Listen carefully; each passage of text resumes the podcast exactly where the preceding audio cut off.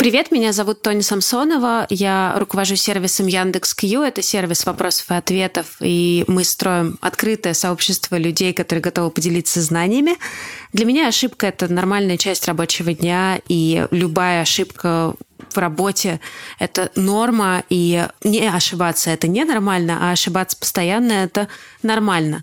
Я думаю, что я учусь признавать собственные ошибки, потому что искусство ошибаться – это искусство видеть, какие из твоих гипотез не подтвердились, и знание о том, что ты ошибся – это самое ценное знание, потому что, собственно, это и есть способность думать и способность э, вообще анализировать. Как если ты не знаешь, что ты ошибаешься, и ты не знаешь, что из того, что ты делаешь, ошибка, а что нет – то это плохо. А знать, где ты ошибся, это очень хорошо, потому что это много надо думать и анализировать, и на графике смотреть, и на приборы, и на все остальное, чтобы знать, о, тут я ошибся. Это самое ценное, что может знать менеджер. Более того, я верю, что не ошибается только тот, кто не понимает, что он ошибается. Ты слушаешь «Искусство ошибаться».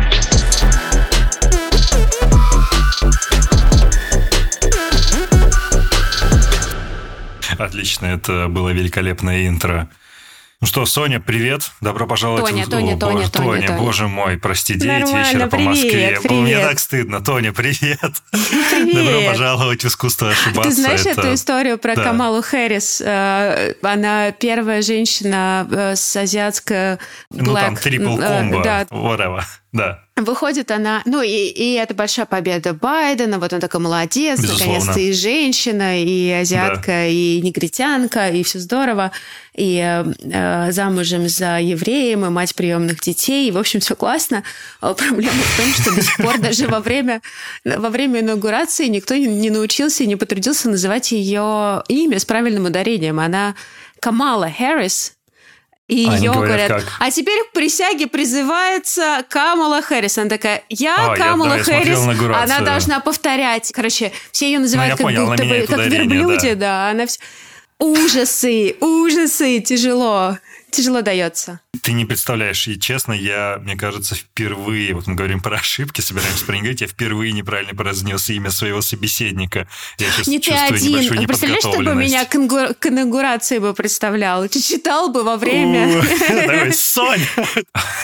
Я в каждом этом слове чувствую легкий укор, что я тебя назвал Софией. А, Прости, э, как минимум, невежливо с моей стороны, мы делали тут эфир с Татьяной Поляковой.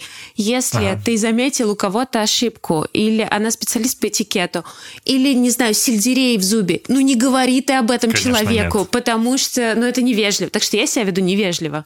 а. Ладно, ничего пять страшного. минут обсуждаем. Прости меня, пожалуйста.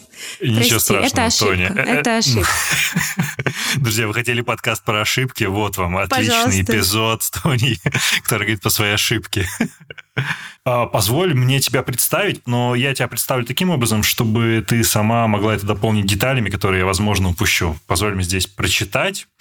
Итак, сегодня у меня в гостях Тоня Самсонова, которая выпускница вышки, в прошлом основательница сервиса The Question, а ныне генеральный директор, руководитель сервиса Яндекс Знатоки, которым The Question стал несколько лет назад, журналистка и медиа-менеджер. Я не знаю, как деликатно добавить тот факт, что ты в браке, у тебя трое детей, потому что это будет уже отдавать, знаешь, каким-то таким инстаграмным био.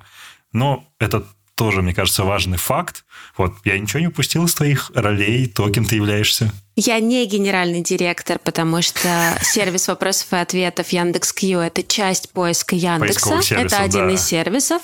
Точнее. А, Сервис называется Яндекс.Кью. Это деточка, которая родилась на базе слияния знатоков и The Question. Мы взяли от знатоков все технологии, вот это все сложное, машин learning, Да-да-да. бэкэнд потрясающий и все прочее. От The Question мы взяли дух поиска ответов на вопросы, комьюнити потрясающие людей, которые учатся, ошибаются, снова учатся и помогают другим учиться.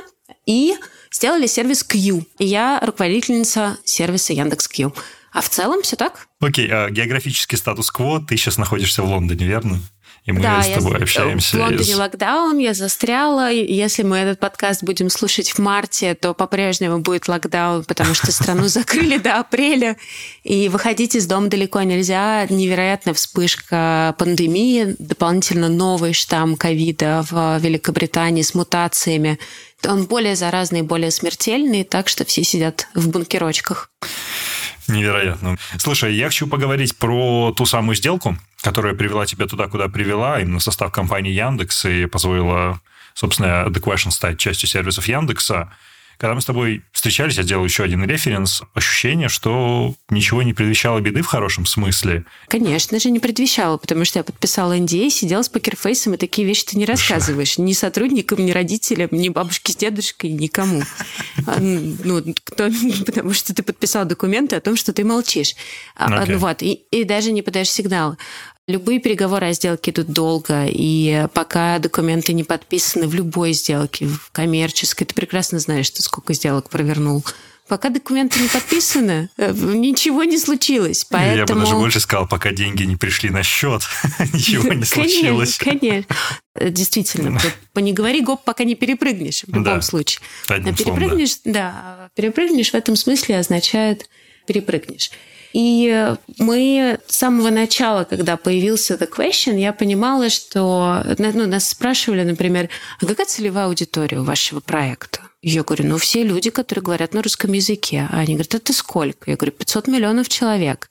И мне, конечно, крутили пальцем у виска, потому что ну, не бывает стартапов, у которых аудитория целевая, все люди. Полмиллиарда, ну да, не все люди. Ну, не, все люди. Ну, и мне говорили старшие товарищи, что ну, ты вот, наверное, в маркетинге не понимаешь. Так не бывает. Надо обязательно рассказать, кто не твоя аудитория. Я говорю, ну как? Те люди, которые не говорят на русском языке. Но действительно, Действительно, я говорю, но это тоже не проблема, мы скоро откроем языковые версии. Но действительно, у просвещения и у проекта, который связан с ответами на любые вопросы пользователя, не может быть ограничения целевой аудитории, потому что смысл просвещения – просвещать не просвещенных и тех, кто у тебя знакомый, а давать доступ абсолютно всем к знаниям и опыту других людей. И мы понимали, что да, может быть, не сразу, может быть, через три года, может быть, через пять, может быть, через 20 лет. Но смысл сервиса в том, чтобы все люди имели доступ к знаниям самых талантливых людей, самых хороших профессионалов, самых хороших ученых, самых талантливых ученых.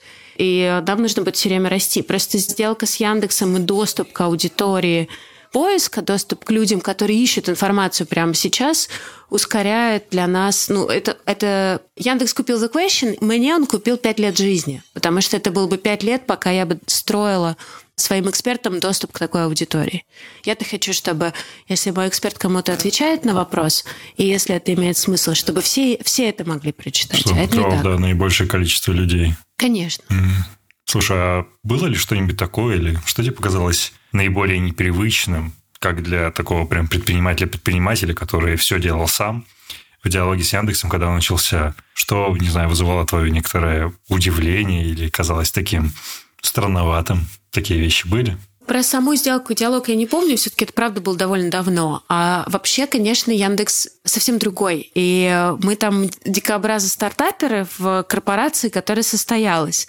И для меня, я всегда думала, что корпорация, конечно, высшее достижение человечества, потому что как сделать так, чтобы такое большое количество людей вместе могло эффективно работать. И мы знаем, какой рост экономики, связанный рост э, производства и всего остального связан, рост экономики в первую очередь, с изобретением корпорации как системы управления экономикой, на самом деле, бизнесом ну да, и производством. Да. И это все построено на возможности людей коммуницировать друг с другом. На том, что вот большое количество людей могут вместе делать Умеет одно дело. договориться, да. Это огромное достижение ну, менеджмента и коммуникации, которое ну, стало возможно благодаря развитию коммуникации, конечно, там, города всему остальному. Но это такая для угу. меня, человека, который очень сильно верит в прогресс, это возможность корпорации, такое одно большое свидетельство того, что прогресс точно есть. Понятно, что все такие, о, корпоративная культура, корпорации, мы не любим, вот это вот все, все такие построились и пошли. Я как раз пошла этому учиться. То есть я понимала, я предприниматель, я умею делать бизнесы, в которых работают 30 человек, 50 человек. Я хочу научиться делать бизнесы, в которых работают десятки тысяч человек. Я понятия угу. не имею, как так делегировать, как так устраивать процессы и как так устраивать масштабируемую работу, чтобы это срабатывало. Я сейчас наверное, вот просто прочувствовать, почему это великая штука. Если у вас 10 тысяч человек работает, а вы им платите зарплату, то это очень большие расходы. И вам нужно как минимум, чтобы они зарабатывали хотя бы себе на зарплату и ваши налоги. Это очень нетривиальная интеллектуальная задача. Нет, нанять 10 тысяч человек очень легко, поверьте мне. Нанять и платить зарплату очень легко. Чтобы это все само себя купало, Unreal, и это, ну, это как тетрис. Оно все сыпется, сыпется сверху, и вам важно успевать. Вот мой лимит до Яндекса был, ну, 35, ну, 40 человек. Ну, 10 тысяч вообще не представляю. И вот сейчас я, я пошла в Яндекс и стала смотреть, хвостом ходить. В бизнесе есть такой прием shadowing, когда ты, чтобы чему-то научиться, как да, да, мастерия гончар ходит за гончаром и смотрит, как, или там за кузнецом, то в бизнесе ты ходишь за SEO и смотришь, что он делает, как у него календарь устроен. И это помогает. Да, да, это очень классный прием. Да, ты очень быстро перенимаешь все, ну, все вот эти вот детали, всю эту фактуру, как действительно классно управлять. А сколько сейчас э, в твоей команде людей трудится? Ты говорил, 30 человек был лимит, потом 50, а сейчас сколько у вас конкретно ты вот знаешь, в Q знатоках? Ты знаешь, мы вот как раз сейчас я переосмыслила то, как устроен Q, потому что я поняла, что у нас то сообщество экспертов и лидеров комьюнити, которые к нам приходят в сервис и что-то делают, они тоже трудятся, и они такие же сотрудники. Мы сделали а, совет экспертов Q – это продуктовая команда людей, которые очень сильно пользуются сервисом, вовлечены. Они это делают не за деньги, они это делают, потому что они разделяют нашу миссию и ценности. Угу. И в этом смысле в Q сейчас на разных ролях, с разными оформленными договорами или неоформленными договорами, несколько тысяч человек, включая тех экспертов, которые каждый Вау. день, например, верифицируют ответы других экспертов или задают вопросы, или собирают комьюнити, или помогают нам искать э, экспертов, которые лучше, чем они, ответят на вопросы. Это становится таким социальным движением, что ли, людей, которые считают, что ценная информация по их теме очень важна, очень важно давать доступ к этой информации, очень важно строить систему распространения знаний и достоверных знаний. Таких людей, Вау. да, много Вау. в стране. Как, как ты себя чувствуешь насчет этого? Несколько тысяч человек ты эту цифру успела осознать, что, блин, мы были командой там из 20 человек, а сейчас это несколько тысяч? Это классно. Это очень классно. Блин, я бы сказал, это, это офигенно. Это очень Вау. духоподъемно в том смысле, что классно, что так много людей. Я ты думаю, что таких людей не менее чем полмиллиона да, в России. Таких людей, угу. которые действительно готовы загореться этой идеей, делиться знаниями, готовы загореться идеей бескорыстно помогать кому-то учиться кому-то в чем-то разбираться, потому что каждому из нас кто-то помогал. У каждого из нас были и менторы, и учителя, и начальники, которые такие, господи, уж когда ты поймешь, ты начнешь работать хорошо, все равно вкладывали, вкладывали, возюкались с нами и помогали, и учили, и все, все, все терпели.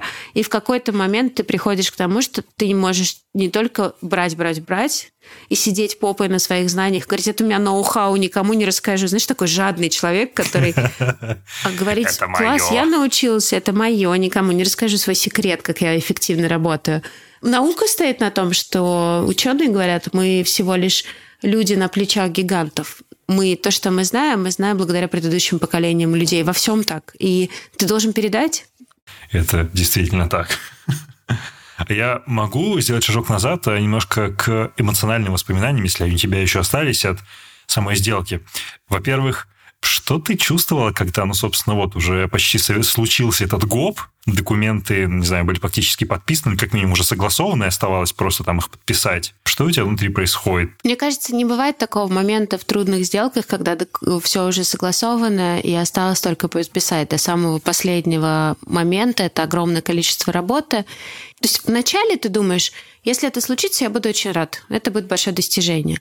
Потом ты начинаешь работать, понимаешь, что, ну, во-первых, ты уже порадовался, ты же не будешь второй раз радоваться, ты уже порадовался. В тот ну, момент, да. когда ты подумал, да. что... Потом ты начинаешь работать, потом ты начинаешь... До сделки это долго, много кропотливой работы, переговоров, всего остального. Это затягивается всегда, это к этому надо относиться спокойно, это все, все это происходит.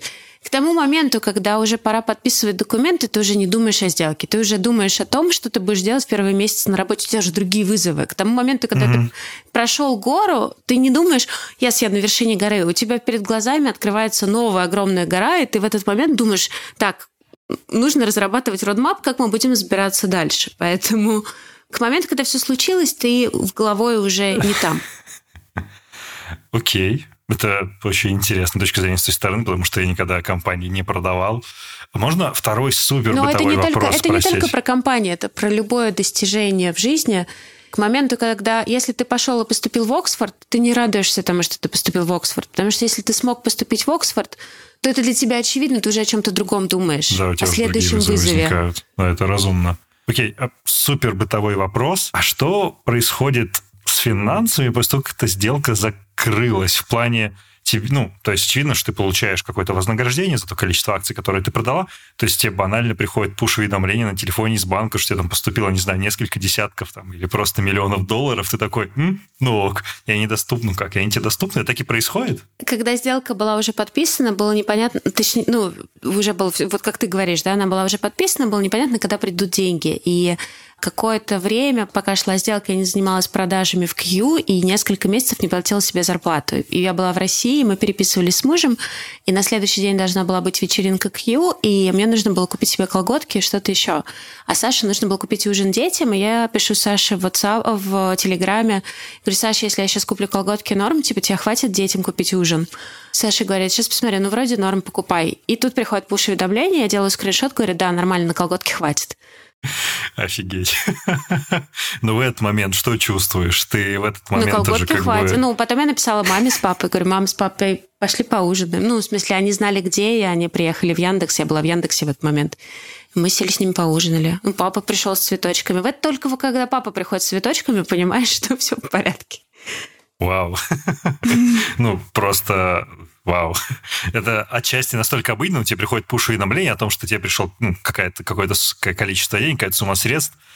Окей, я... Окей, Опять, понимаешь, к тому, моменту, к тому моменту, как тебе приходит что-то, ты уже думаешь не об этом. Знаешь, есть такое еще... Не знаю, у меня такой есть специальный способ с собой договориться и с э, мистически на самом деле – что что-то хорошее случается, если ты не ждешь его и не, не, и не проверяешь. То есть, если ты забыл, когда это должно случиться. Мы сейчас подали... Готов под это Я... подписаться на 100%. Да, пожалуйста, продолжай. Да, э, э, ну, в Яндексе в марте в прошлом мы делали очень большой проект «Индекс самоизоляции». Мы очень хотели сделать так, чтобы как можно больше людей с помощью... Мы просто сидели и думали, вот мы большая компания, нас читает большое количество людей. Мы должны сделать все возможное, все, что в наших силах, чтобы люди, как можно больше людей выжило и не сошло с ума. Думали, думали, что сделать, и э, придумали индекс самоизоляции. Дальше было много работы, его посчитать, его опубликовать. И это был достаточно удачный проект. И в результате в какой-то момент пришла как, ну, другая команда и сказала, ну, ребята, вы знаете, давайте подадимся на несколько европейских премий, на Каннский фестиваль и так далее. И мы такие, ну, ну, если хотите, подавайте, но мы не для этого это делали. Но, конечно, приятно податься на важные... И, и, ну, и эта команда нам говорит, ну, ребята, мы понимаем, что вы там, я не знаю, разработчики э, и редакторы, и вы не за славу, а за совесть, и все очень понятно, и вы скромные люди, но мы вам советуем это сделать, и мы готовы это сделать. Мы такие, ну, будете делать, хорошо. Короче, мы подались, и нас приняли в шорт-лист, и наступает какой-то день, когда должны сказать, кто победил. И ты настолько в работе, я знала точно, что если я забуду, что это за день, то мы точно Скорее победим. И мы точно победили.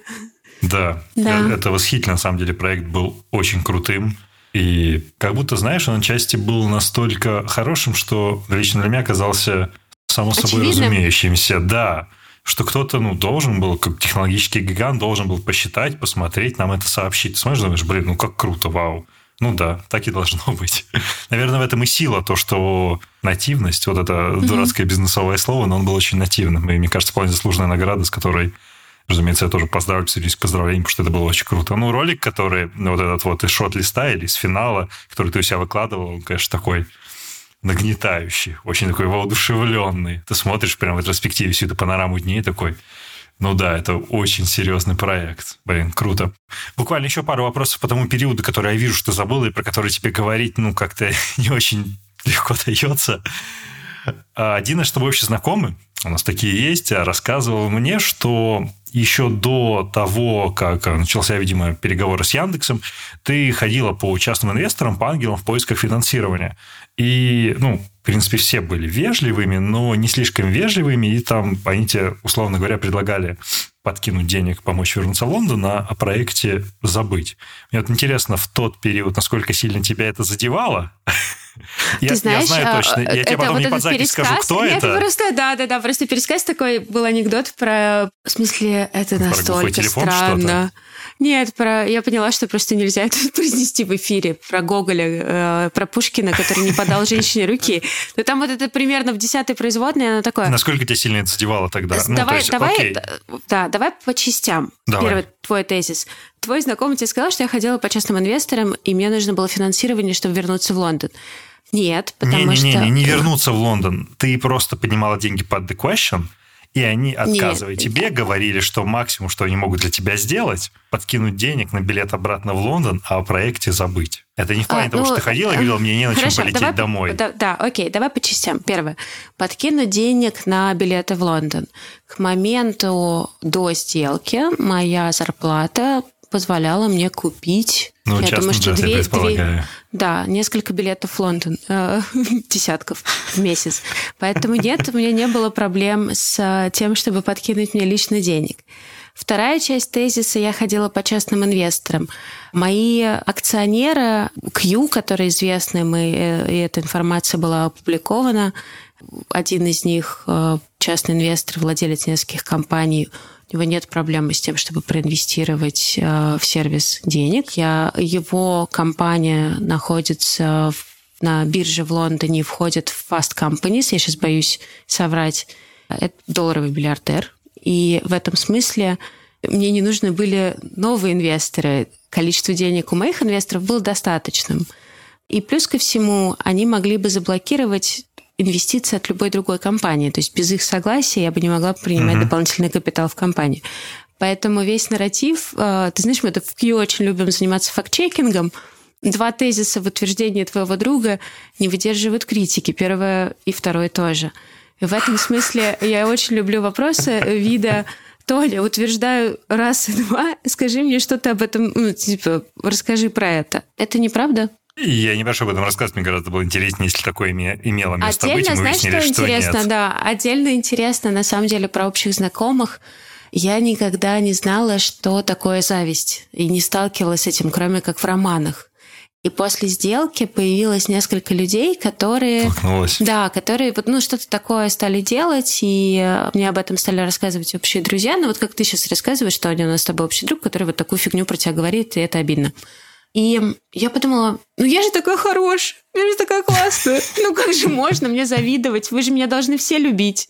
И вот, и моя подружка мне сказала, Тоня, ты понимаешь, тебе очень тяжело сочувствовать. Пойми меня правильно, тебе очень тяжело сочувствовать.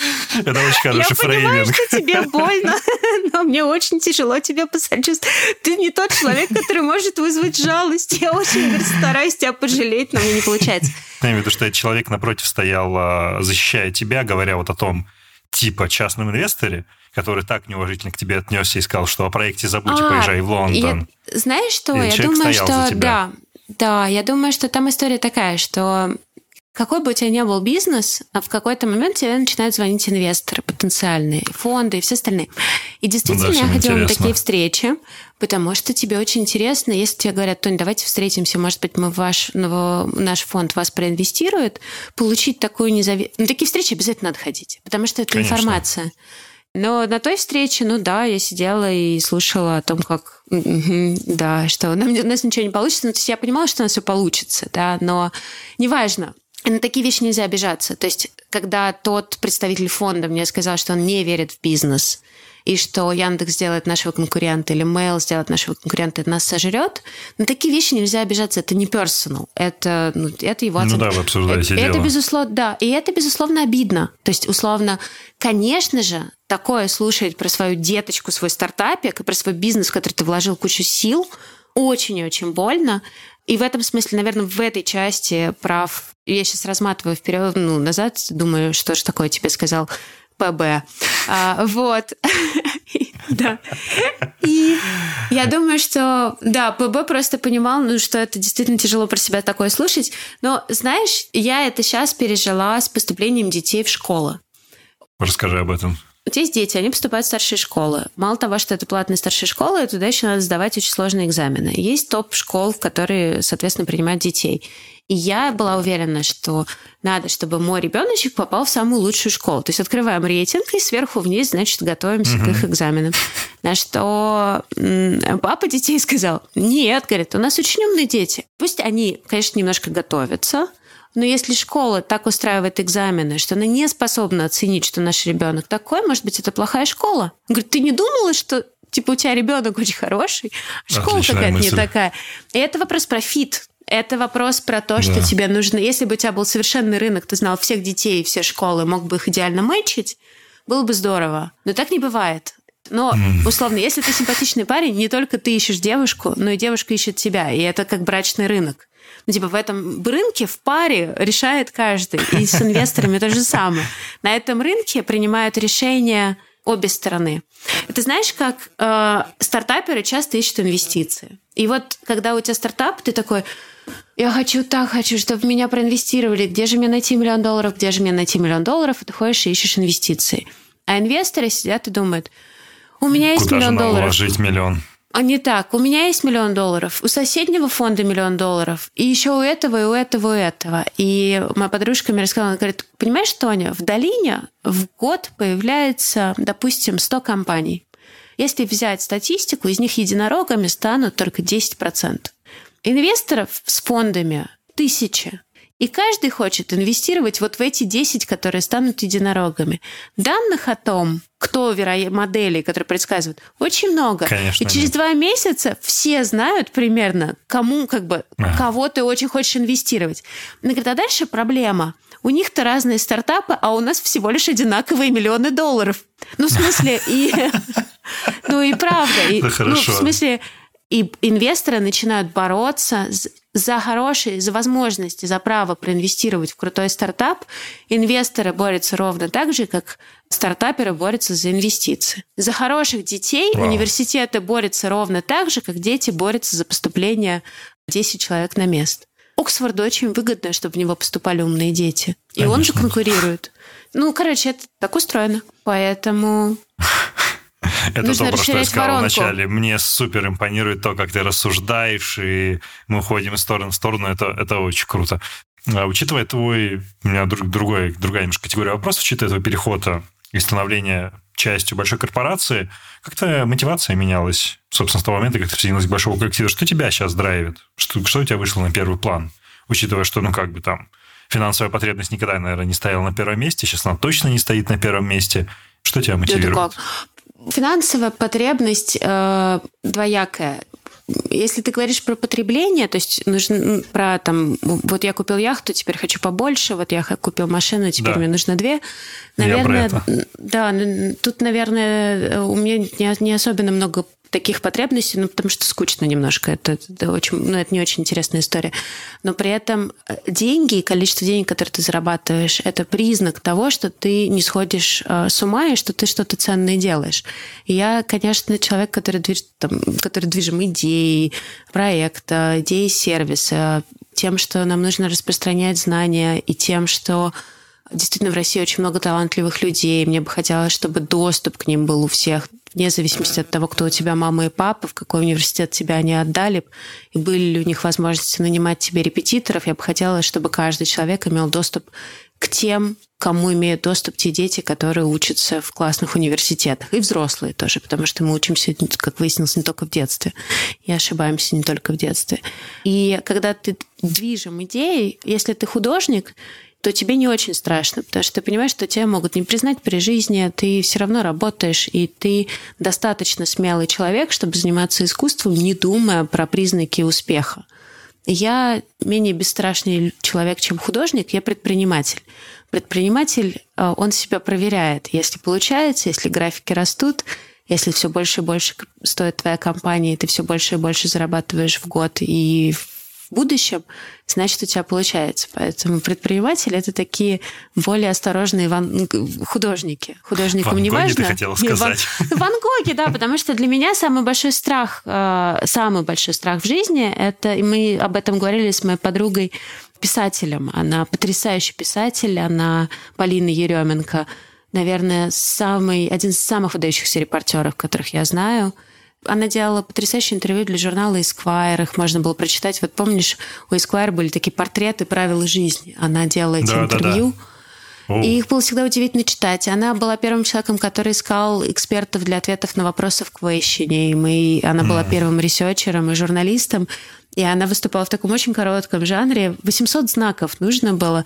И это были 800 знаков. 800 знаков – это вот ну, на карточке на одной помещается несколько строчек до слез. Вот она играла в жанре. Я вам сейчас за 800 знаков расскажу что-то, что перевернет ваше сознание абсолютно точно. И еще не я это расскажу, а самый лучший эксперт по вашему вопросу. Потрясающе. И Полина говорит, больше всего на свете я боюсь. Она э, умереть в комнате, э, обоссанной 30 кошками. Я говорю, Полина, почему? Она говорит, ну потому что, понимаешь, говорит, можно сойти с ума и не заметить. Она говорит, я боюсь сойти с ума и не заметить. И я так этого испугалась э, ужасно. Ну, я уже, я говорю, Полина, мне этому не грозит. Я открываю утром дашборды. Если я сошла с ума, оно растет, то и нормально. И в этом смысле деньги – это свидетельство того, что ты не сошел с ума. Для людей, которые Вау. что-то делают, это просто свидетельство того, что ты не сошел с ума. Слушай, а по теме как раз э, схождения с ума, готов биться об заклад, что предприниматели и, в общем, почти все предприниматели качаются на эмоциональных качелях в какой-то период. Сегодня ты просыпаешься с мыслью, что ты будешь очень богат, и вот ты уже там с Джеффом Безосом на одном месте в Forbes, а следующий день ты чувствуешь, что все, все летит тартарары, и, скорее всего, я умру бомжом. Ты качалась, сказать, на таких качелях? Не обязательно на таких, но на... Был ли у тебя период, когда были такие жесткие перепады настроения, и твой мир просто менялся каждые, не знаю, сутки, если не чаще? Ты знаешь, мне кажется, предприниматели не боятся и не хотят быть богатыми, не боятся быть бедными, потому что это такие риски, которые ты на себя берешь, что если ты очень хочешь быть богатым или очень боишься быть бедным, то тебе явно не сюда, потому что это, то есть это opportunity помноженное на риск. Ты, ну, посмотри на Трампа, ну сколько банкротств, ну в смысле нету страсти и желания быть богатым, и нету страха быть бедным. Я была на грани нищеты, ну в смысле у меня были недели, когда есть было нечего, это не страшно.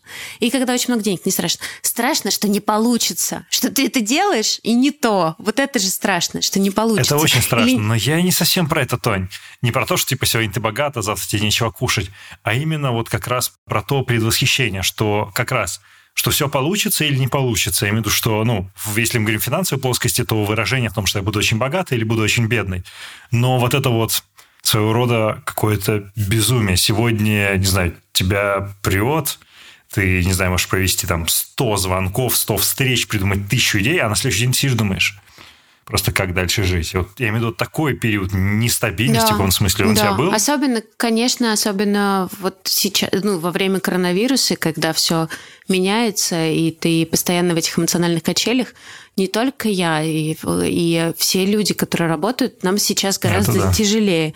И количество людей, которые пьют антидепрессанты в разных странах, просто увеличилось. Это волна людей с а, anxiety, с тревожными расстройствами, с депрессивными расстройствами, с состоянием, когда просто тяжело, потому что это, это тяжело, это непривычно.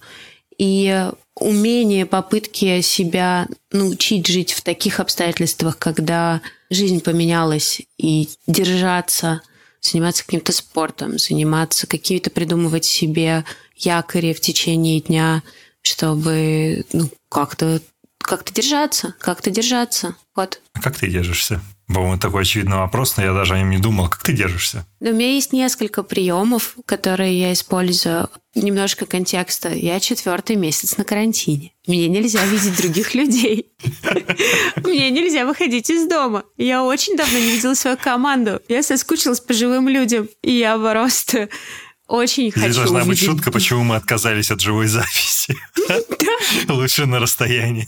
Ну, из таких рабочих приемчиков, когда работаешь из дома, например, по утрам обязательно э, переодеваться в рабочую одежду. То есть даже если ты работаешь из дома, ни в коем случае не сидеть в эм, пижаме или, например, рубашке и домашних штанах. Про это рассказывала Ольга Свиблова, Ольга Львовна, директор э, Дом фотографии. Она говорит, что когда я работаю из дачи, даже тогда еще даже зумов не было, ты там просто садилась за, за работу.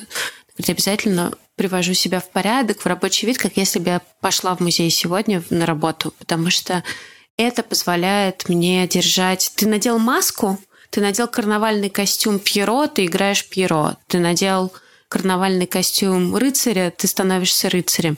Ты надел карнавальный костюм офисного сотрудника, и у тебя ощущение, что Ну ты да. офисный сотрудник. Ты на работе. Да, у меня домашние тапки с каблуком, потому что если ты ходишь по дому на каблуке, то ну, это другое ощущение. И главное, когда работа закончилась, ты идешь и переодеваешься в домашнее. Хотя, казалось бы, зачем? Но вот этот ритуал утром одеться в рабочее, вечером переодеться в домашнее супер важно. Я детям это говорю, вот когда они занимаются, они занимаются в школьной форме. У них нет зума.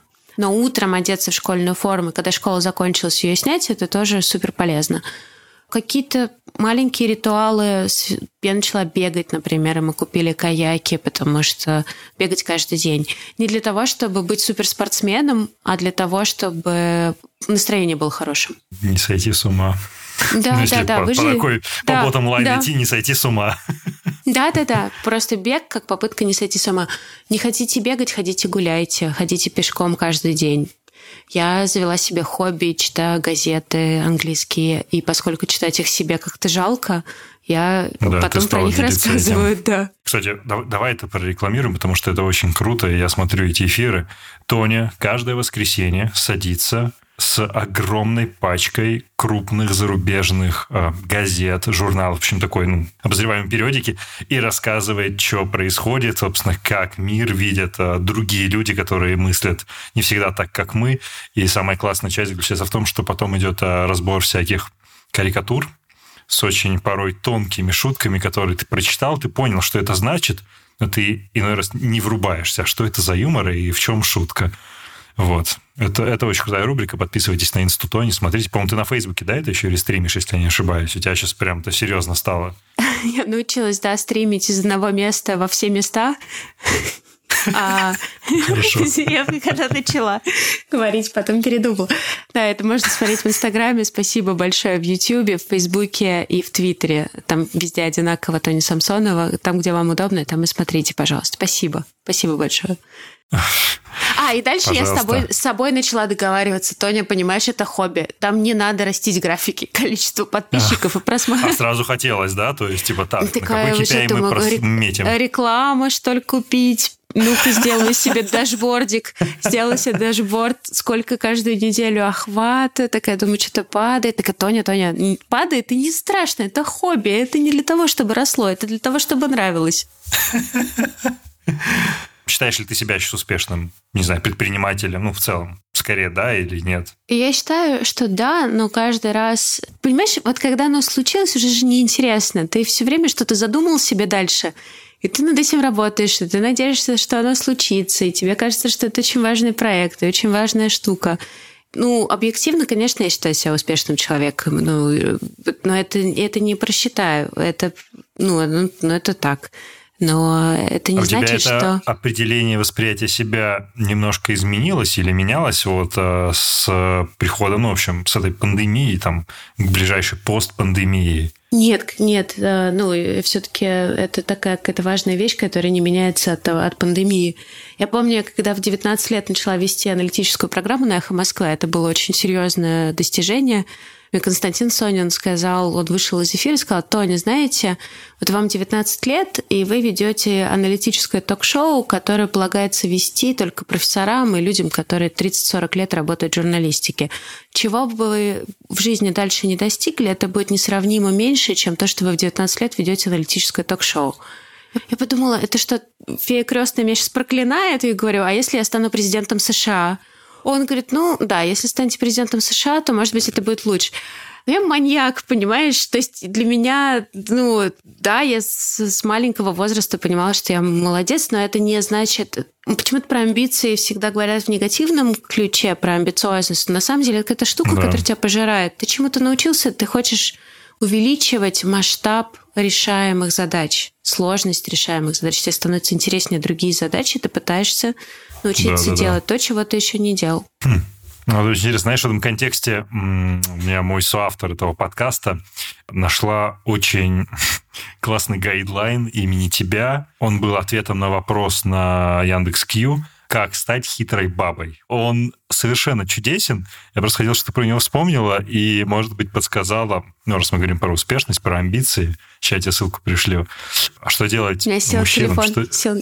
Как стать хитрым мужиком? Ну, ладно, да-да. Как стать, ну, может быть, не хитрым, но классно. Давайте прочитаем. Давай. Как стать хитрой бабой? Отвечает Тоня Самсонова, руководитель сервиса вопрос цветов Яндекса, бей, социология, мама троих сыновей. Стать хитрой бабой очень просто. Пункт один. Сначала вы усердно учитесь. Если в школе университете не сложилось, не беда, учитесь сами. Начните с математики, перейдите к статистике, потом физика, математика, немножко химии. Затем вы учите английский, выучиваете. И начинаете каждое утро читать новости на английском. Шаг 3. Потом начинаете читать художку. Сначала первое, что под руку попадется, а потом знакомитесь с умными ребятами, начинаете читать все, что читают они. Шаг 4. Вы начинаете интересоваться искусством. Сначала из-под палки, потом постепенно втягиваетесь. 5. Вам приходит в голову мысль, что люди, с которыми вы работаете общаетесь, какие-то скучные. Вы начинаете с того, что пишете новое резюме. Затем вы отправляете резюме 100 раз лучшей компании, где, как вам кажется, работают люди сильнее и умнее вас. И один из ста отвечает, вас приглашают на собеседование нанимают. Через год вы зарабатываете в три раза больше, чем до этого, вы по-прежнему увлекаетесь искусством и читаете художественную литературу. Покупаете новую машину, квартиру, находите хорошего умненького бойфренда с конференции, шаг 10, вы живете с классным человеком, у вас достаточно денег, вы классно проводите время. Ваши прежние знакомые говорят про вас, вот же хитрая баба. Мне кажется, это просто шикарный гайдлайн. Что посоветуешь парням? Мы просто смотрели, мне соавтор кинул, говорит, гляди, как классный гайд. Я говорю, так, а что с мальчиками-то?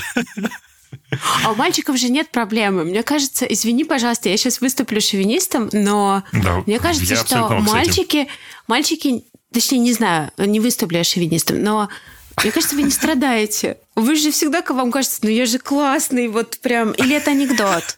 Расскажи мне, мальчики вообще страдают? А не Давай говно уточним, ли я вот страдают это... относительно чего? Вот сейчас мы говорим про какую-то самооценку, да, свое, Нет, у тебя были, что... у тебя бывают периоды неуверенности, например, когда ты не уверен, что ты классный. Да, практически всегда. Мне просто кажется, что у женщин это норма быть неуверенной в себе, считать, что с тобой что-то не так, потому что ты все время получаешь, хотя у мужчин наверняка то же самое, ты все время получаешь какое-то количество нормативных э, утверждений относительно того, какой ты должна быть, какая должна быть твоя жизнь, что такое успех, что такое девочка должна делать, что она не должна делать как во все это вписываться. И ты не можешь соответствовать всем этим ожиданиям и стандартам, которые от себя требуется, и если ты не научился перестать фрустрировать по этому поводу, и как-то, ну вот, да, некоторые люди считают, что должна... Хотя нет, то, что я рассказываю, я не совсем в это верю. Нет, нет. Слушай, нет. мне кажется, что модальность давит с обеих сторон. Ведь у нас же есть определенные ожидания да. относительно мужчин ровно в ту же сторону. Мужик должен быть сильным, мужик не должен плакать, мужик должен много зарабатывать. Я тоже до конца не верю, на самом деле, в то, что мужик полностью не должен. Но, может быть, это просто, как сейчас модно говорить, патриархальное воспитание. Это уже является там нормальной частью меня, что я что-то должен именно по гендеру.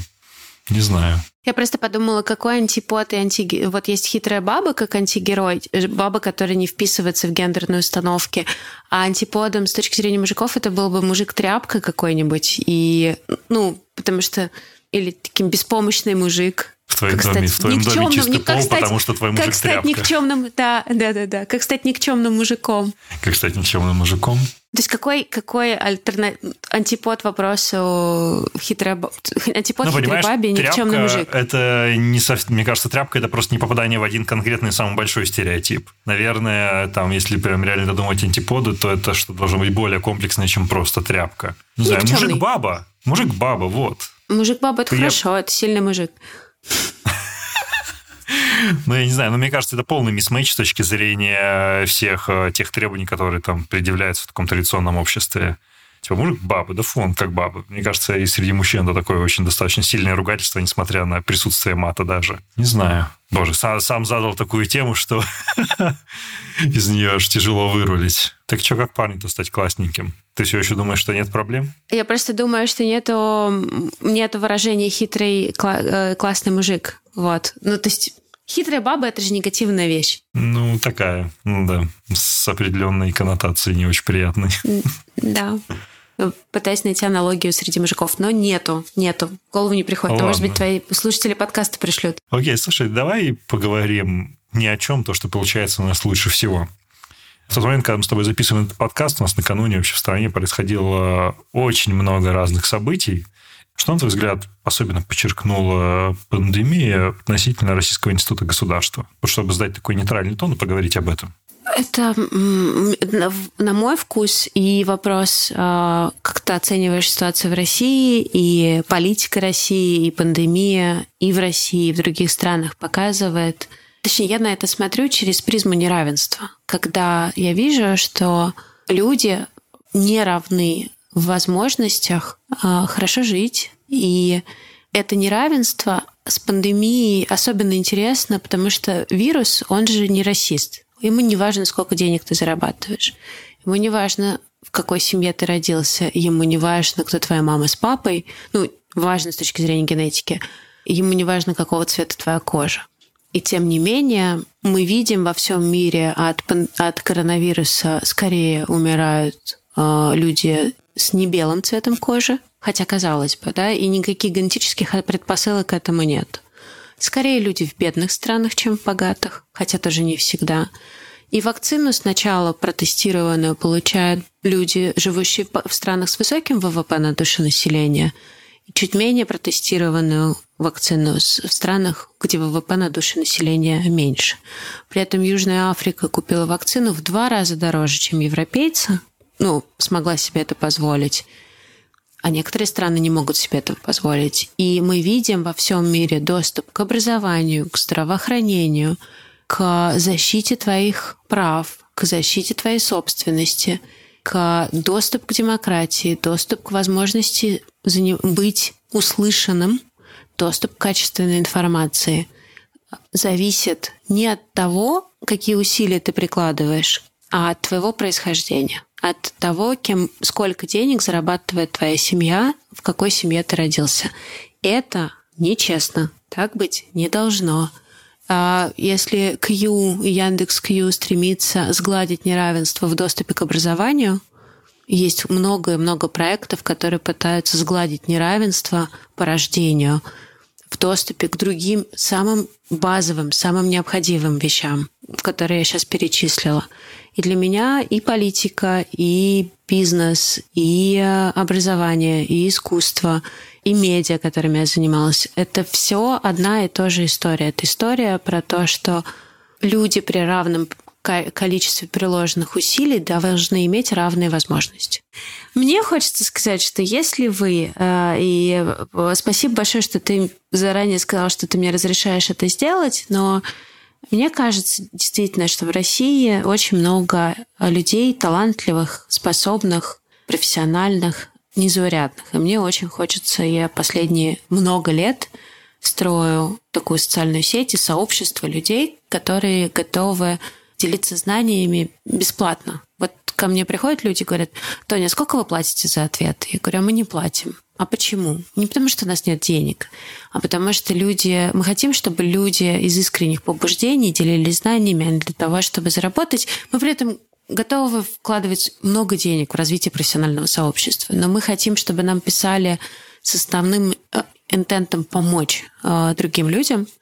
И если вы слушаете этот подкаст, и если вы чувствуете, что вы в чем-то разбираетесь, и вы хотите делиться своими знаниями, я вам буду очень благодарна, если вы придете в сервис Яндекс.Кью, станете экспертом и будете отвечать на вопросы других людей, которым, может быть, в жизни чуть меньше повезло. Или они, например, в физике разбираются, а вы в химии. Вот химик поможет физику, а физик химику.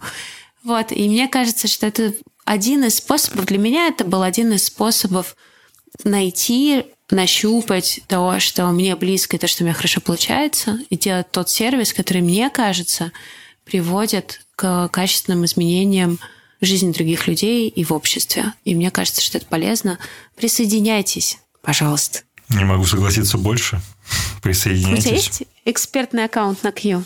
Да, потому что я обращался к тебе летом за небольшой услугой, и после того, как а, ты мне очень помогла и выручила, ты сказала, а теперь, пожалуйста, ответь вот на несколько вопросов, которые ты мне прислал, и я ответил. Я не уверен, что это экспертный аккаунт, но я есть в сообществе, и я там отвечаю. Если есть какой-то, типа, вот этот вот экспертный премиум, и можно отвечать на большее количество вопросов, то давай я могу рассказывать про подкаст очень много про аудиомир, про аудиорекламу, вот это вот все, что здесь происходит. Спасибо, Антон. Это очень круто. Спасибо. Большое спасибо Антонина, что я тебя не назвал другим именем. Это было большое удовольствие поговорить. Огромное спасибо. Все. Всем пока. Пока. Счастливо.